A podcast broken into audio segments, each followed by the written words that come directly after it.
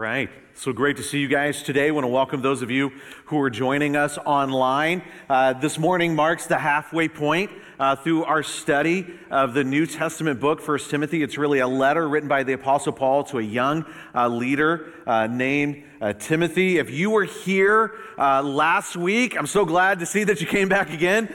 We kind of buckled up. You guys listened to me preach for like 45 minutes as we made our way through what probably is, if it's not the most, it's one of the most hotly contested, uh, debated, contentious passages in all of the New Testament. Today is not going to be as hotly debated. It's not going to be uh, as contentious. There's going to be a lot of hopefully fun moments, some really practical moments, helpful moments in our discipleship journey and our better understanding of Jesus. And yet, there will be things in today's sermon that answer some of the questions that you guys have asked of me, that uh, answer some of the questions that some of us have about our recent um, decision that was put forth by our elder board that women may serve in and occupy all positions of leadership uh, in our church. But before we get into that, I want to ask you would you take out a Bible and open up to 1 Timothy chapter 3?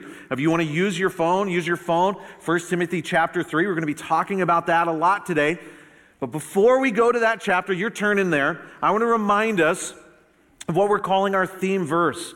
Uh, uh of 1 Timothy. As I read all of 1 Timothy, I think this verse does a great job of, of tying it all together. I'd love it if you memorize it. The Apostle Paul wrote, Watch your life and doctrine closely. Your life, the things that you know to be true, watch them closely. Persevere in them, because if you do, you will save both yourself and your hearers. We get this, you know this, that what we believe and what we teach is monumentally important. And the life that we live is monumentally important. And because you guys are wise, because you're intelligent, you already know this. It's just not enough to preach and teach, is it? Because even if we preach and teach perfectly, that is not what's passed on to the next generation. That's not what's passed on to our kids. That's not passed on to those who are coming behind us. What is passed on to them is this the real content of our life, who we really are. That's what gets passed on. And, and that's what's behind our series thesis. We teach what we know, but we reproduce who we are. And we get it. We know both are monumentally important, but they're not equal in impact. Our example always has greater impact than what we teach. And anybody who's ever invested in kids, anybody who's ever tries to raise kids, you get this, right? You know this from experience. It doesn't matter if we teach them perfectly, if we communicate to our kids perfectly. If we do the opposite one time, what's the story our kids tell? What do they want to talk about? Do your kids go like this? Hey, dad, I just, I remember that time you were so awesome. Is that the story they tell? Not my kids. Hey, you remember that time you did that dumb thing? That's what my kids want to talk about and laugh. That's just the way it is. That's what we remember. I bet you're that way too. If your boss says all the right things, but does the opposite, what do you weight more heavily? Words or actions? If your financial advisor does all the right things, says all the right things, I mean, but models the opposite, what do you weight more heavily? Words or actions? How about political leaders? If a political leader says all the right things, but models the opposite, come on, I got one more. Can I ask one more? We just started. I can ask one more. When a church says all the right things, but models the opposite.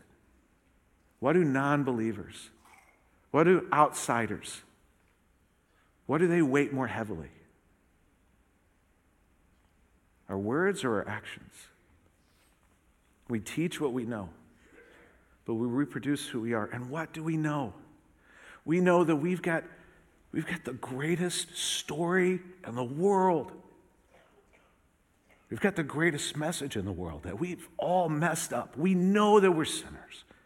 You don't have to tell me your story, and I don't have time to tell you my story, but if we told each other our stories, if we like we had all the guts in the world, we would just tell how we messed it up. But God in his graciousness and his kindness has forgiven us and made a way through what Jesus did on the cross. And he proved it through the resurrection. And He is our head, and we're now connected to Him, and we have new life in Him. Isn't that a great story? Isn't that good news? And we're not just connected to Him. When we are connected to Christ, we're connected to each other. We're inseparably connected to each other. And we're going to disagree. I don't know if you know this news. We're going to disagree about all kinds of stuff. But that's okay because we're not just connected to Christ, we're connected to each other in inseparable ways. And all the things that make us different don't divide us because we're now one in Christ and we're growing in love and maturity together because we're connected to Him. So here's my, here's my question. And it's not just like a today question, it's, a, it's an all the time question. Are we going to just teach the gospel? Or are we going to teach and model the gospel? See, that's the kind of question that I think the Apostle Paul is intending for people to be thinking about as a result of reading 1 Timothy. This is the kind of question that, that I think is just healthy and wise to be thinking about all the time in our Christian life as we're trying to follow Jesus. Today, that's what 1 Timothy chapter 3 is about. It's not just about teaching what you know, but it's also about who we are.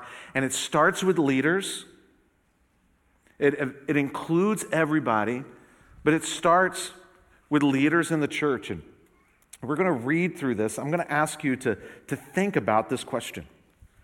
Which gets more emphasis as we read 1 Timothy chapter 3 together? Being a good teacher or being a good example? So let's read 1 Timothy chapter 3. Here's a trustworthy saying Whoever aspires to be an overseer desires a noble task. There's three words used to describe uh, leadership position in the church that we commonly call pastor elder, overseer, and pastor. Those are three distinct terms that are used interchangeably, all to describe the same leadership position elder, overseer, pastor. It's all the same thing. Whoever aspires, whoever aspires to that, desires a noble task.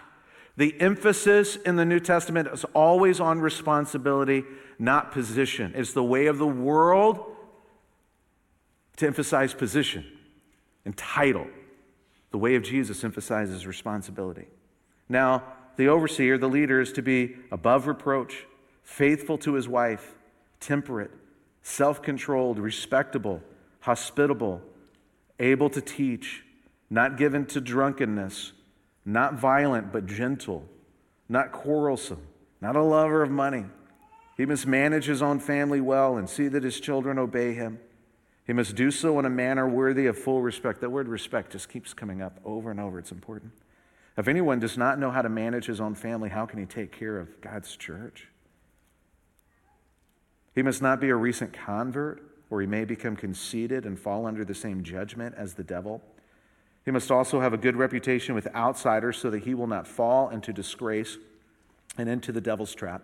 In the same way, deacons are to be worthy of respect, sincere, not indulging in much wine, and not pursuing dishonest gain. They must keep hold of the deep truths of the faith with clear conscience. You know, we're going to talk just briefly a little bit later about deacons. You might have questions about that. Um, and then it says this. Um, in the same way, the women are to be worthy of respect, not malicious talkers, but temperate and trustworthy in everything. Right now, our church, understandably, is having a kind of a big public conversation, and it's going to keep going about men and women in leadership. And this is a safe place. You are allowed to disagree. You can totally disagree and still be fully welcomed and wanted here and a full part of our church. But wherever you land on your understanding is the best way to understand uh, women in leadership, for what it's worth, Paul wanted to make sure that women were included in this conversation. He goes back to deacons. A deacon must be faithful to his wife and must manage his children and his household well. Those who have served well gain an excellent standing and great assurance of their faith in Jesus Christ. Although I hope to come to you soon, I'm writing to you these instructions so that these instructions so that if I'm delayed, you will know how people ought to conduct themselves in God's household. How we live, who we are, massively important. God's household, which is the church of the living God, the pillar and foundation of the truth, beyond all question the mystery from which true godliness springs is great. And then he just ends by putting a big old spotlight on Jesus. He appeared in the flesh, was vindicated by the Spirit, was seen by angels, was preached among the nations, was believed on in the world, it was taken up in glory. I want to start here today um, just by focusing on the, the leadership qualities that should be evident, should be expected, that you should count on by those who lead in the church. These are what we're going to talk about today. We're going to run through them a little bit later. And I, and, and I just, I got to be honest with you. you. Let me just say this first regardless of whether you've been in this church for 50 years or five minutes, you have permission. You have every right to expect this from the leaders in our church. You have every right to expect this from me. You have every right to expect this from every one of our pastors. Pastor Judy Quinn was just introduced today. You get to expect that from her. You get to expect that from all of our elders. These are the non negotiables of what leadership is in the church. And I'm going to stand up here today and I'm going to do my best to talk about it. I got to say, this I kind of feel exposed as I'm talking to you about this because even though I believe in these things and I aspire to these things, I don't think I'm necessarily a poster child for all of these things. But this is it. And leadership is pretty great. And the way of leadership following Jesus is pretty great. But I think what you'll see as we talk about this, it's not about greatness, is it? Leadership isn't about greatness. Here's the first thing I want us to talk about who is this for? Is this really for everybody, or is this just for a few people? Aspiring to this, what do you think? Is it just for those who have positions of leadership, or is this for everybody? You, oh, you guys think it's everybody. All right. Here's a trustworthy saying Whoever aspires to be an overseer desires a noble task. Does whoever really mean whoever? In order to be able to see the truth and acknowledge the truth and follow the truth, it really depends on which side of this window that we choose to stand on, right? Standing on this side of the window, super easy. Standing on this side of the window takes a bit more effort and discipline. You probably have no idea what I'm talking about yet, but I'll explain. But real fast, let me just kind of check in and make sure we, we agree on something. Do you guys agree with me? Have you guys learned this in life that the things that come easiest to you are almost never the best and wisest thing? Like the thing that comes easiest to us is almost never what's good for us? Like that's true for you too? All right. The easy side of the window is this I see God's word and I read God's word and I evaluate God's word through the window of all of my experiences, through the window of all of my kind of preloaded beliefs and perspectives and what other people have told me, all of my experiences with church, all of my experiences in the world, all of my experiences with leadership. And I read and I evaluate God's word through all the things that I bring with me. That is the easiest thing in the world to do. And guess what? Super normal, but not good for us. Standing on the better side, it takes a little bit of work, it takes some discipline, is God's Word is the window through which I see all of my life experiences. God's Word is the window through which I see and evaluate all of my expectations, all of my preloaded ideas, all of my experiences in church, all of my experiences in the world, all of my experiences with leadership. God's Word is the window through which I see and evaluate that. But here's the deal standing over here is the easy side. Does that make sense? Like, does, do I sound like a crazy man? Here's the deal.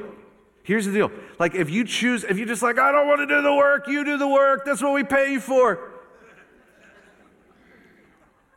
If you want to stand on the easy side, I promise you, you're going to read your biases into the text.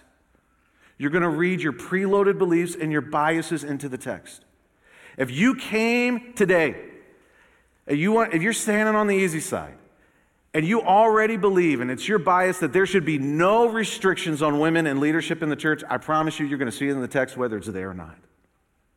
If you want to stand on the easy side, and you came today with preloaded beliefs and biases that there should be restrictions on women in the church, I promise you, you're going to see it in the text, whether it's there or not.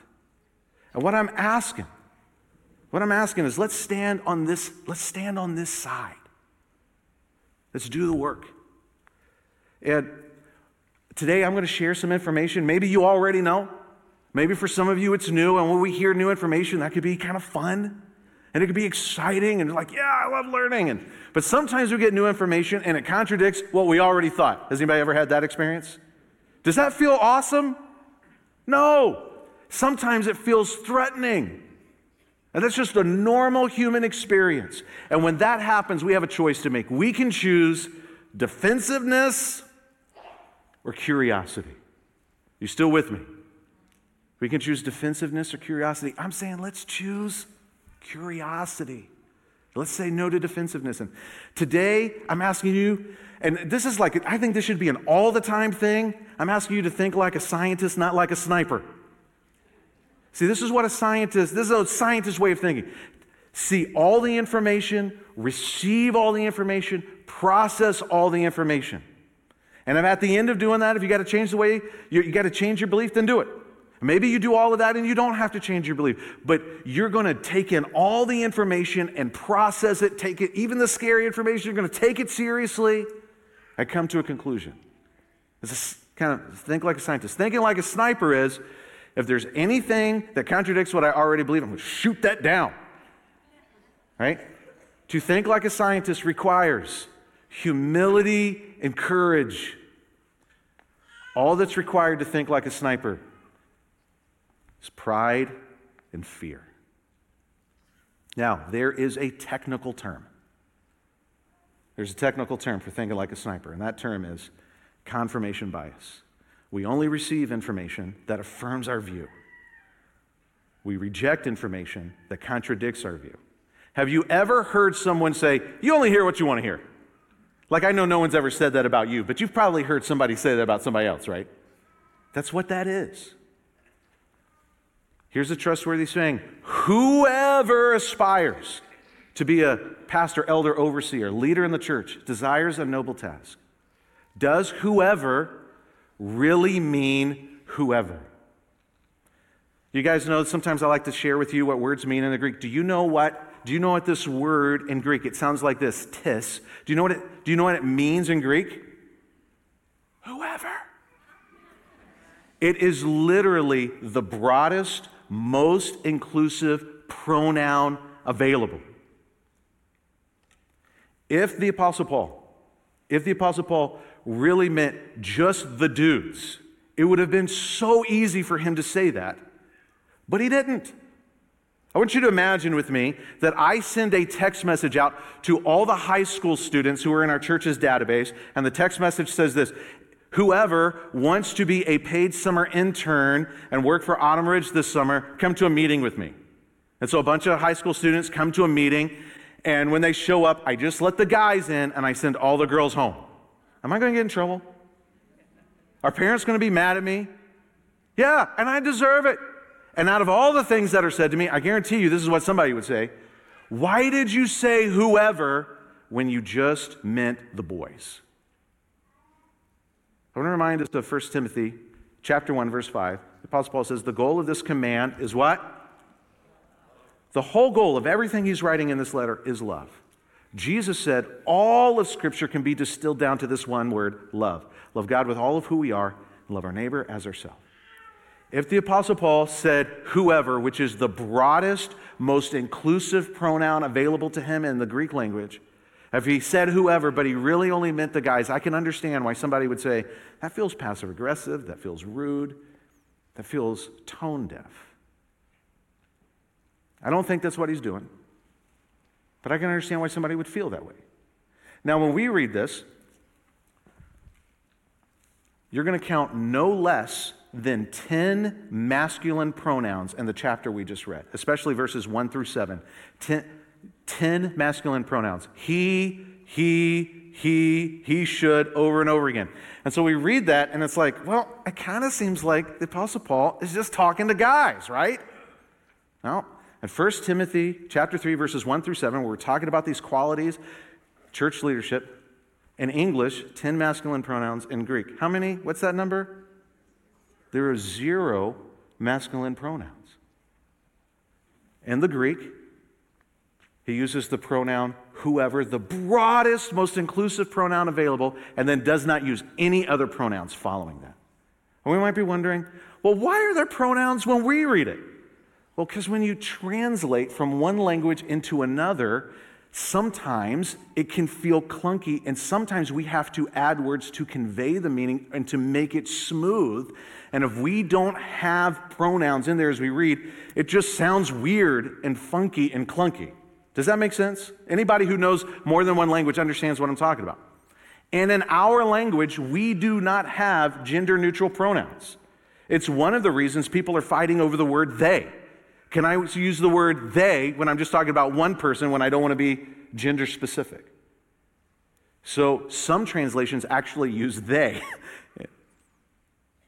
and in Greek, it's just, it's just not there. He uses the broadest, most inclusive pronoun available. Then there are no pronouns left. We read them in our language to make reading smooth, and that's okay. So the focus, the focus really is on the leadership qualities, not on gender. So let's focus on those leadership qualities. A leader should be above reproach. If his or her character were on trial, if an accusation was made and his or her character was on trial, the verdict would be not guilty. It doesn't mean that no one ever makes accusations. It just means that, you know what, you can't, when you really look into it, there's nothing there. They're above reproach. Faithful to his wife. If married, this is what this means if married, his or her heart and body is fully and exclusively given to just one person. I think a bunch of you guys know that there was a team of us in Ghana last month, and we went into a village, and Pastor Otis preached in this village. Over a hundred people in this village decided to follow Jesus. It was awesome.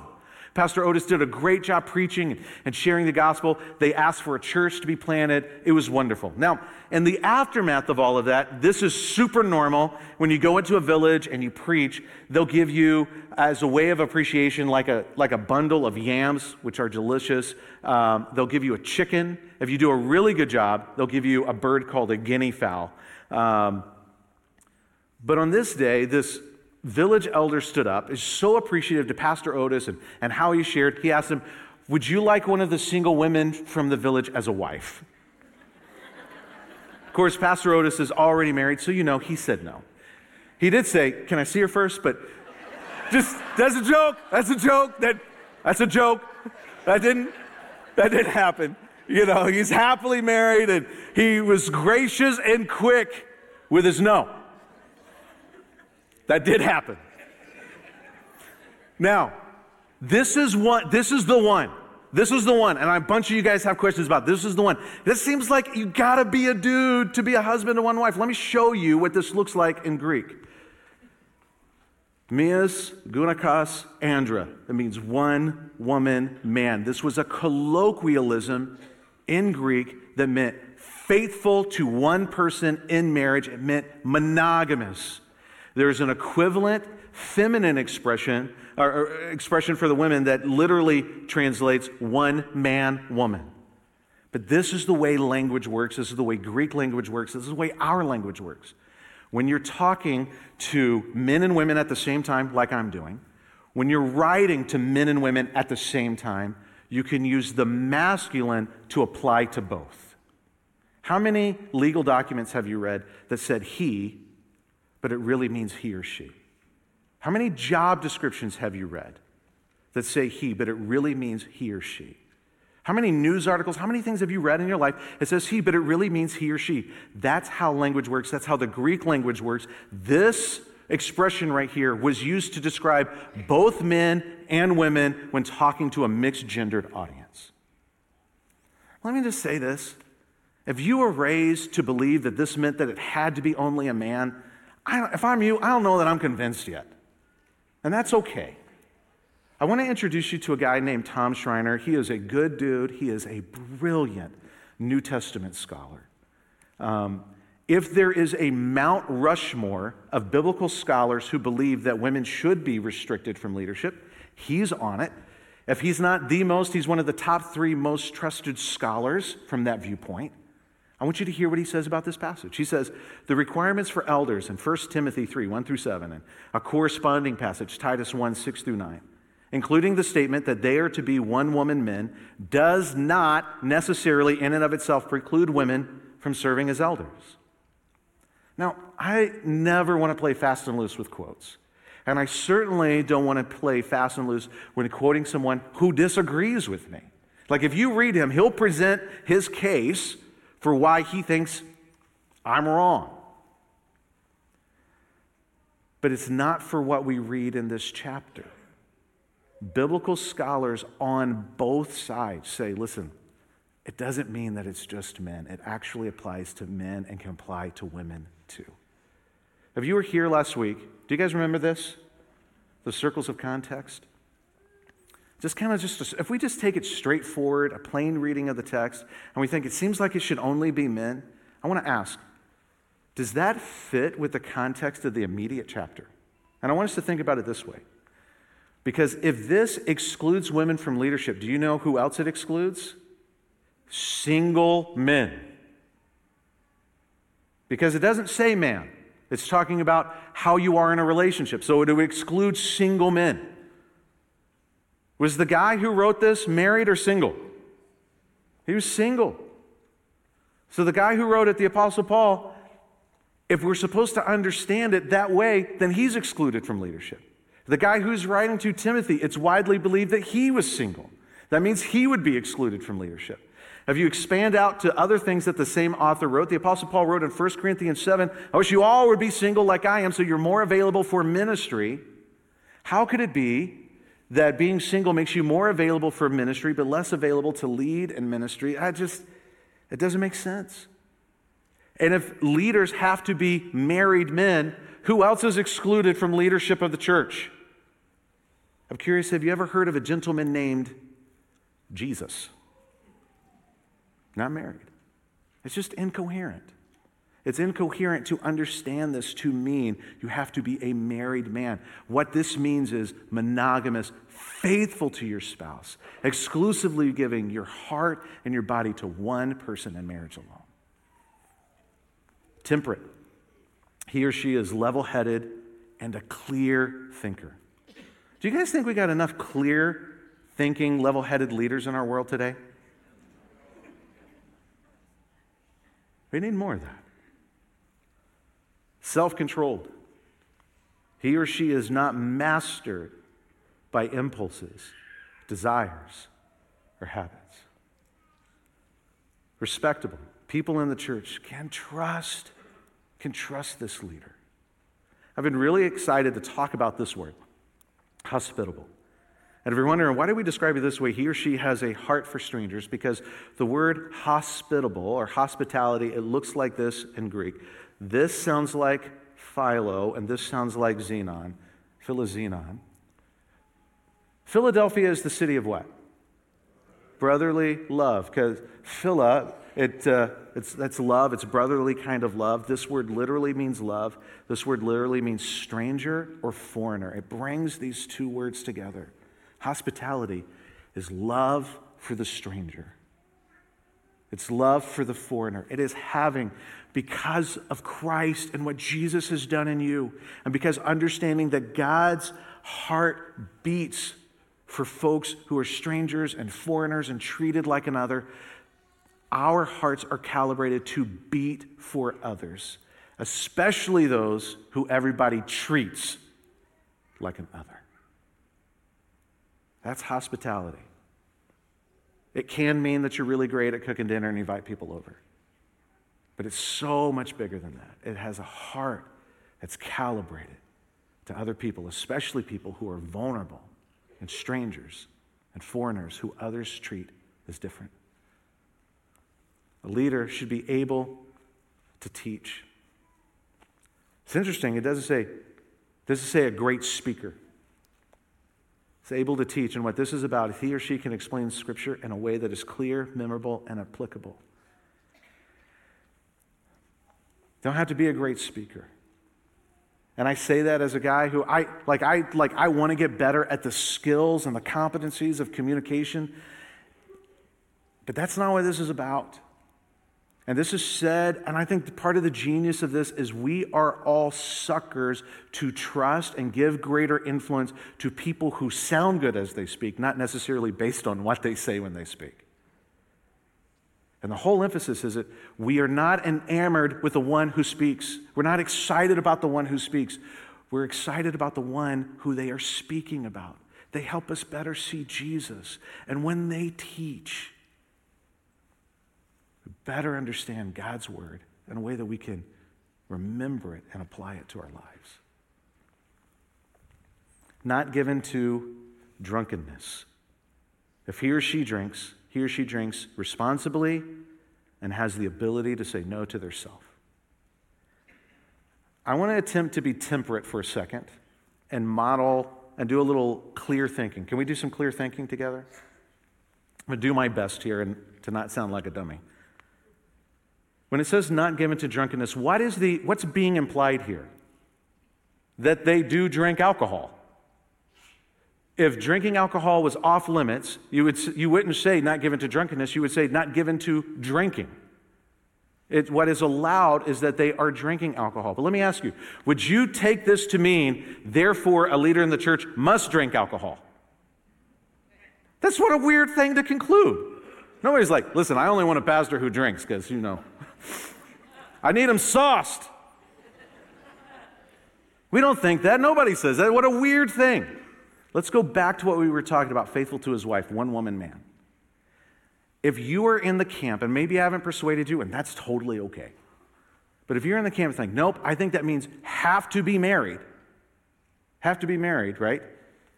Um, it has to be a man who's married. That way of thinking would also demand that leaders also have to be drinkers.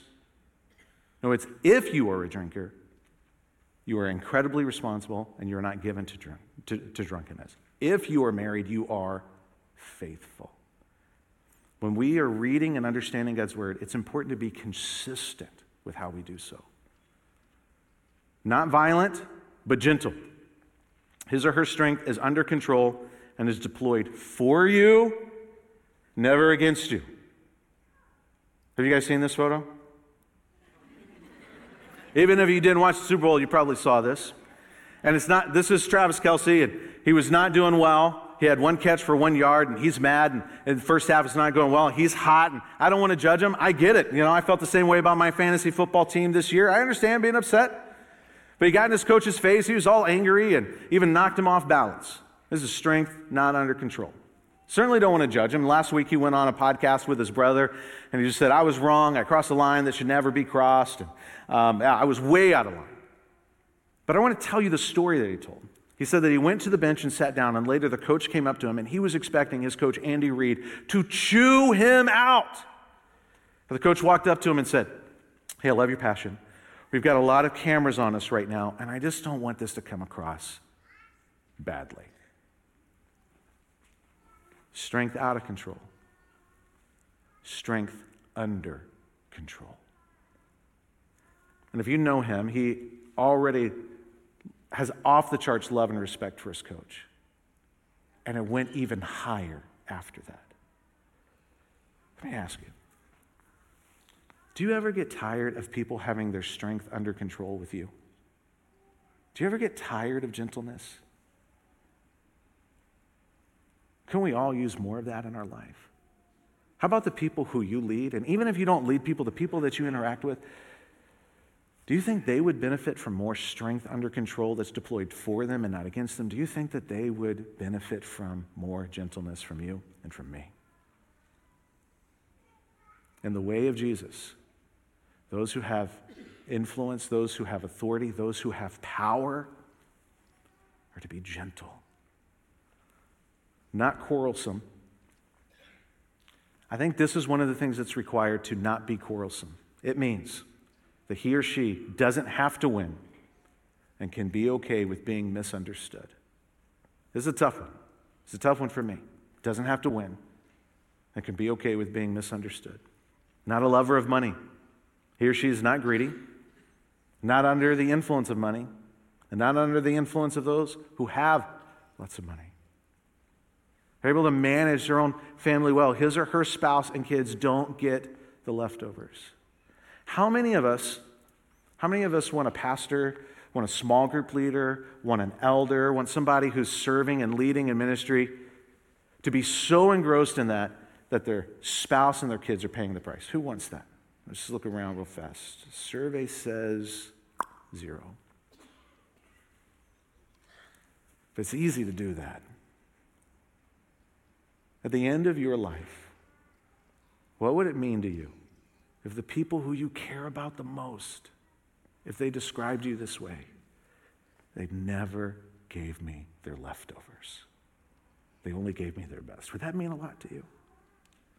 In the way of Jesus, in the way of Jesus, we don't treat people and relationships as expendable. They're not to be a recent convert. He or she has a long track record of devotion to Jesus. We talked about this, this last week. First learn, then lead. First learn, then lead. We can't share what we don't have. You can't share what you don't have. You can't share patience if you don't have patience. And so we got to learn, we got to grow, we got to mature, we got to develop in Christ likeness first before we're in a position where we can take on leadership and authority and organizational power and all of that kind of stuff.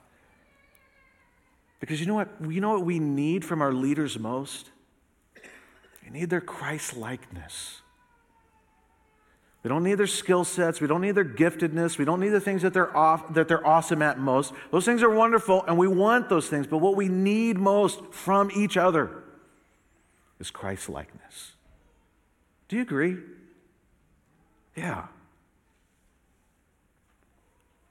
Have a good reputation with outsiders. Non believers who, who don't follow Jesus may not agree with him or her, but they trust, they trust him or her. These are the leadership qualities. These are the, these are the non negotiables. These are the things that all of us we should expect, we should look for. And when they're missing, leaders should be held accountable for those things not being there. Today, we don't have time to talk about holding people accountable. We're going to talk about that in week seven. How do you do that? That's week seven. Come back. Come back for that.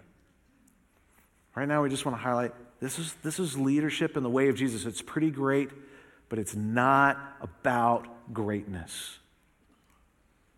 One of the other areas of leadership in the church that's talked about is, is deacons. And man, I have gone longer than we have time available. Let me just be super brief. Some of, read Acts chapter 6 and you'll find out why deacons were created. There were real ministry needs that needed to be responded to. And, and, and, and the leaders in the church who were responsible for prayer and teaching, they didn't have the margin to do all of those things. And so deacons were raised up and instituted to make sure that ministry needs were met. Be totally understandable if some, if some of you ask, why doesn't our church have deacons? I don't know that I got a great answer for that. Somewhere around 20 years ago, kind of the position of deacon went away at Autumn Ridge. That was way before I got here. I, I can't speak intelligently about that. So we don't have deacons, but maybe we do. I want to share with you um, a perspective from a biblical scholar, super sharp, easy, easy to read and understand. His name is Nijay Gupta. And his scholarship, this is, this is how he's concluded. This is how he thinks would be helpful to think about the biblical position of deacons. He says the term deacon might give the wrong impression that this was some sort of formal office. The generic term meaning servant can also be misleading because writers like Paul were using diakonos, that's the singular Greek version of uh, deacon, sometimes in reference to a form of leadership. I want to propose a new translation ministry provider. So, ministry provider is meant to communicate that deacons desire to care for and serve people and they presumably had some experience, training, and gifting that established their authority and status to be recognized and respected. From that perspective, We may not call anybody deacons, but we have hundreds of deacons in our church. The people who are serving and leading in kids' ministry right now, the people who serve on and lead ministry teams, the small group leaders that we have in our church are doing that kind of ministry. And for those of you who are engaged in that sort of thing, our congregation, our church owes you our appreciation and our admiration. I want you to know you have it from me. And here's the deal please hear me say this ministry happens up close, it doesn't happen from a microphone, it happens up close. And you're doing that. You are providing ministry. Real quick, this is how Paul ends the chapter. He says, I hope to come to you soon. This is the whole reason I'm writing you that people will know how you will know how people ought to conduct themselves. And then he ends with just celebrating Jesus in the gospel. He says, I'm going to start right here. He appeared in the flesh, was vindicated by the Spirit, was seen by the angels, was preached among the nations, was believed on in the world, and was taken up in glory.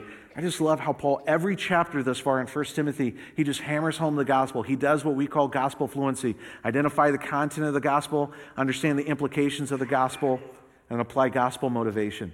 Look at Jesus. Look at how wonderful he is. Look at what he's done for us. And now this is how we live in response to that. And our motivation is love. How are we supposed to conduct ourselves? Just to recap chapter one, everything we do is motivated by love. And when we have to hold people accountable, when we have to engage people who are wrong, even grievously wrong, we engage them with grace and the truth in the same way Jesus did for us. Moving into chapter two, we are humble, submissive people. We're oriented towards a peaceful, quiet life, and we pray with gratitude for leaders who are over us, even if we don't like them.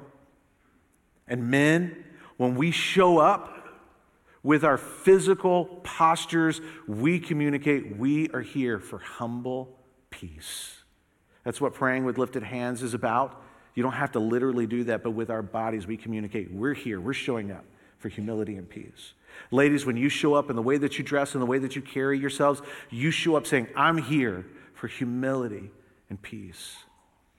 We're all learners. Continuing working through chapter two, we're all learners. Men and women have equal access to education because learning the truth and remembering the truth is what protects us from deception. And none of us None of us strong arm anybody. It's not okay for anybody to usurp authority or to try to domineer.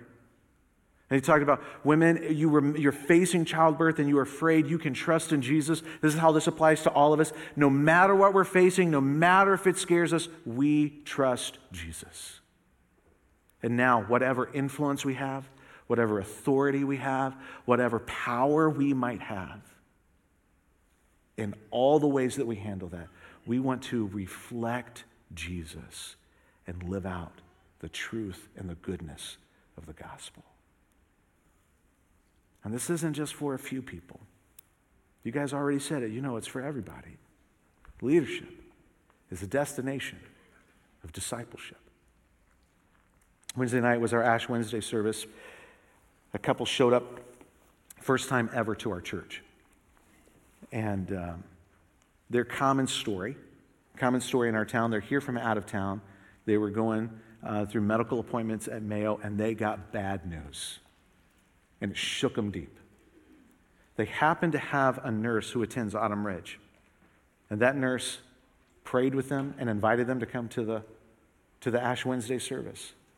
And after the service, they went up to, to Pastor Caleb because he's the one who gave the sermon that night. And, and they just wanted him to know because of that nurse who prayed for us, and he invited us, and, and after what we experienced tonight in the service, we know that we're going to be okay. And we're at peace. You know what that was? That nurse, whoever he was, was not content to just teach the gospel, talk about the gospel, but lived the gospel. Whoever desires to lead in the gospel desires a noble task. May we be people, men and women, who are compelled by the love of Jesus to exercise and use whatever influence we have to love Jesus and to love others well. Will you pray with me? Heavenly Father, we thank you for your love. We thank you for inviting us into your way of love. Would you help us to say no to the ugly sides of leadership? That we would say yes to you in all things. And whatever measure of influence and authority and power we have, may we be like Jesus who has given us new life. And it's in his name we pray. Amen.